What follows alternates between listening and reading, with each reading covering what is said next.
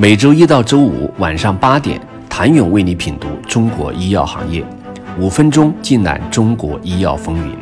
喜马拉雅的听众朋友们，你们好，我是医药经理人、出品人谭勇。三句话就事论事，江湖文章很流氓的误导大众，拉黑 CDE 新药审评体系。就创新痛点而言，中国创新药公司真正的痛点是即将进入开场以来的首次洗牌。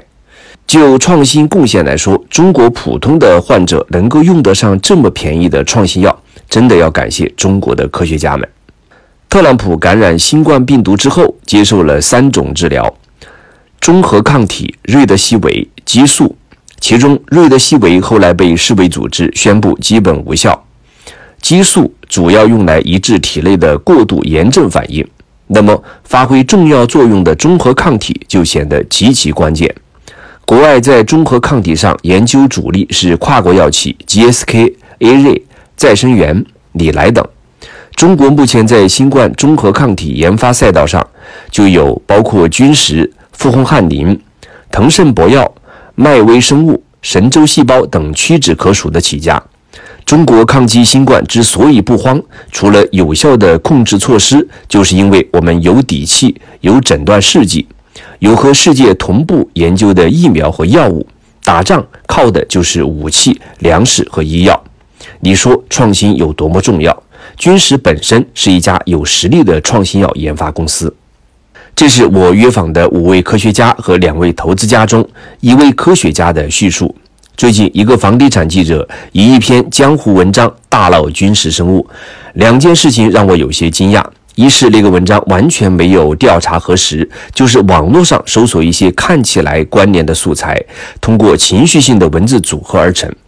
这样的文章在医药经理人编辑部被称为投机性的文字炫技，轻者被打回重写，重者开除。没有多角度采访的调查报道或者缺乏洞见的评论，都是在滥用稀缺的平台注意力资源。二是医药行业集体抵制这个江湖文章。朋友圈里一致的声音是批评其不专业、漏洞百出、阴暗。几家自媒体也陆续出了几篇针对性的解剖文章，关于军事生物兽爷还没有说清楚的事，解构兽爷煽动情绪的爆款文章江湖。兽爷江湖就是人情世故，请尊重作谣人。吃军食的瓜，粉末的兽爷是兽还是爷？我基本相信这些不是军事的公关稿，至少。我确定本文不是，这是中国医药人为来之不易的创新遭遇玷污的一次自觉反击。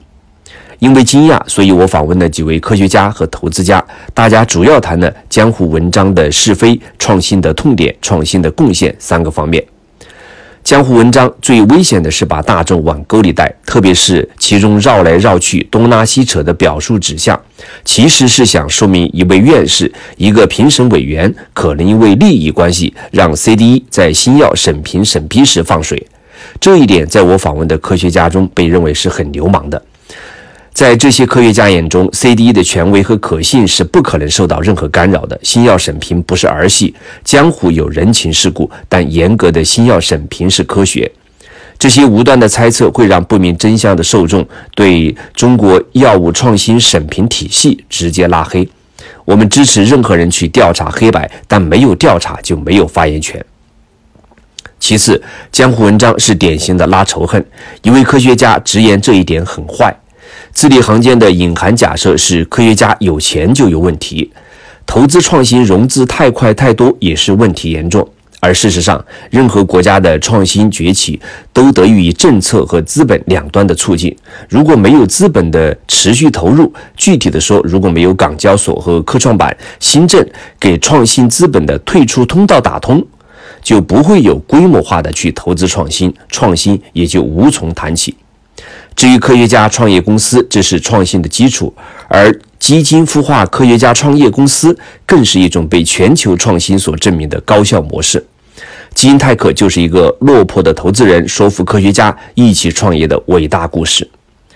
话说开去，中国新药研发当前最大的痛点是什么？有投资家表示，所有人都看到医药创新是投资领域最大的粮仓，但因为最大，所以短期的泡沫重生是个大问题。但泡沫挡不住趋势。今年以来，平均每周两家医药公司上市的速度，让投资人们不是在敲钟的现场，就是在敲钟的路上。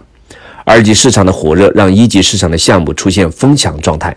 原本高效的各种新药研发组合模式被简单化，认为没有技术含量，投机者跃跃欲试。